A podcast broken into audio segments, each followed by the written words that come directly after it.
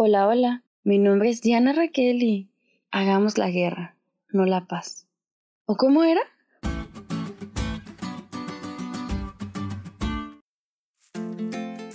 Desde el siglo XIX en Gran Bretaña se creó un movimiento pacifista, el cual defendía la paz como un ideal para todas las naciones, y este se oponía a la guerra y a cualquier acto de violencia como lo eran los enfrentamientos armados.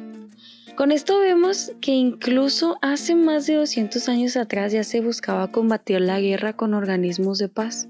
Sí, los seres humanos, quienes tenemos una naturaleza problemática, queríamos paz desde hace mucho tiempo atrás. Aunque esto es algo que resulta bastante natural para los cristianos, el buscar estar en armonía con quien los rodee, evitar los conflictos o si suceden, la resolución de ellos, y estar en paz con nuestros hermanos. Entonces, ¿qué pensarían si yo les digo que el discurso de Jesús no siempre fue de paz, sino que en algún momento este fue de división? Si no me creen, vamos a leer por favor Mateo 10, 34 y 35, que dice, No penséis que he venido a traer paz a la tierra, no he venido a traer paz, sino espada.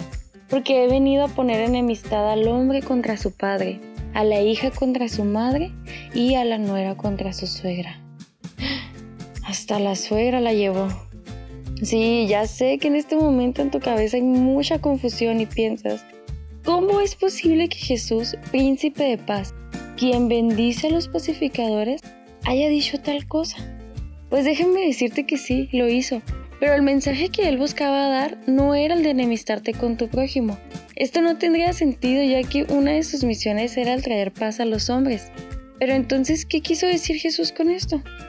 Si continuamos leyendo los versículos del 37 al 39, nos damos cuenta de que en realidad esto más que una declaración de guerra es una advertencia que Jesús le estaba dando a los discípulos para que supieran que ahora que estaban por comenzar como su misión evangelizadora, muchas personas se pondrían en su contra, que el hecho de ponerlo a Él por encima de cualquier cosa que amaran aquí en la tierra les traería problemas y que eso no sería lo más difícil, sino que lo complicado sería cuando hasta su propia familia se pondría en su contra.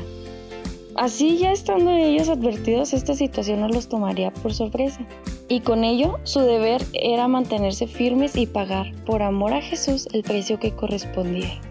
Seguramente los discípulos amaban muchas cosas en la tierra, ya sean bienes materiales, amigos, sueños, familia, cosas cuyo valor para ellos era incalculable, pero tomaron una decisión, la cual consistía no en dejar de amarlas, sino no permitir que el amor que le tenían a estas cosas estuviera por encima del amor que le tenían a Dios. La misma invitación es para nosotros los cristianos. Poner a Dios siempre en primer lugar, aunque esto implique el distanciamiento con alguien a quien amamos. No permitamos que el amor a lo terrenal y temporal nos quite la oportunidad de pasar la eternidad al lado de Jesús.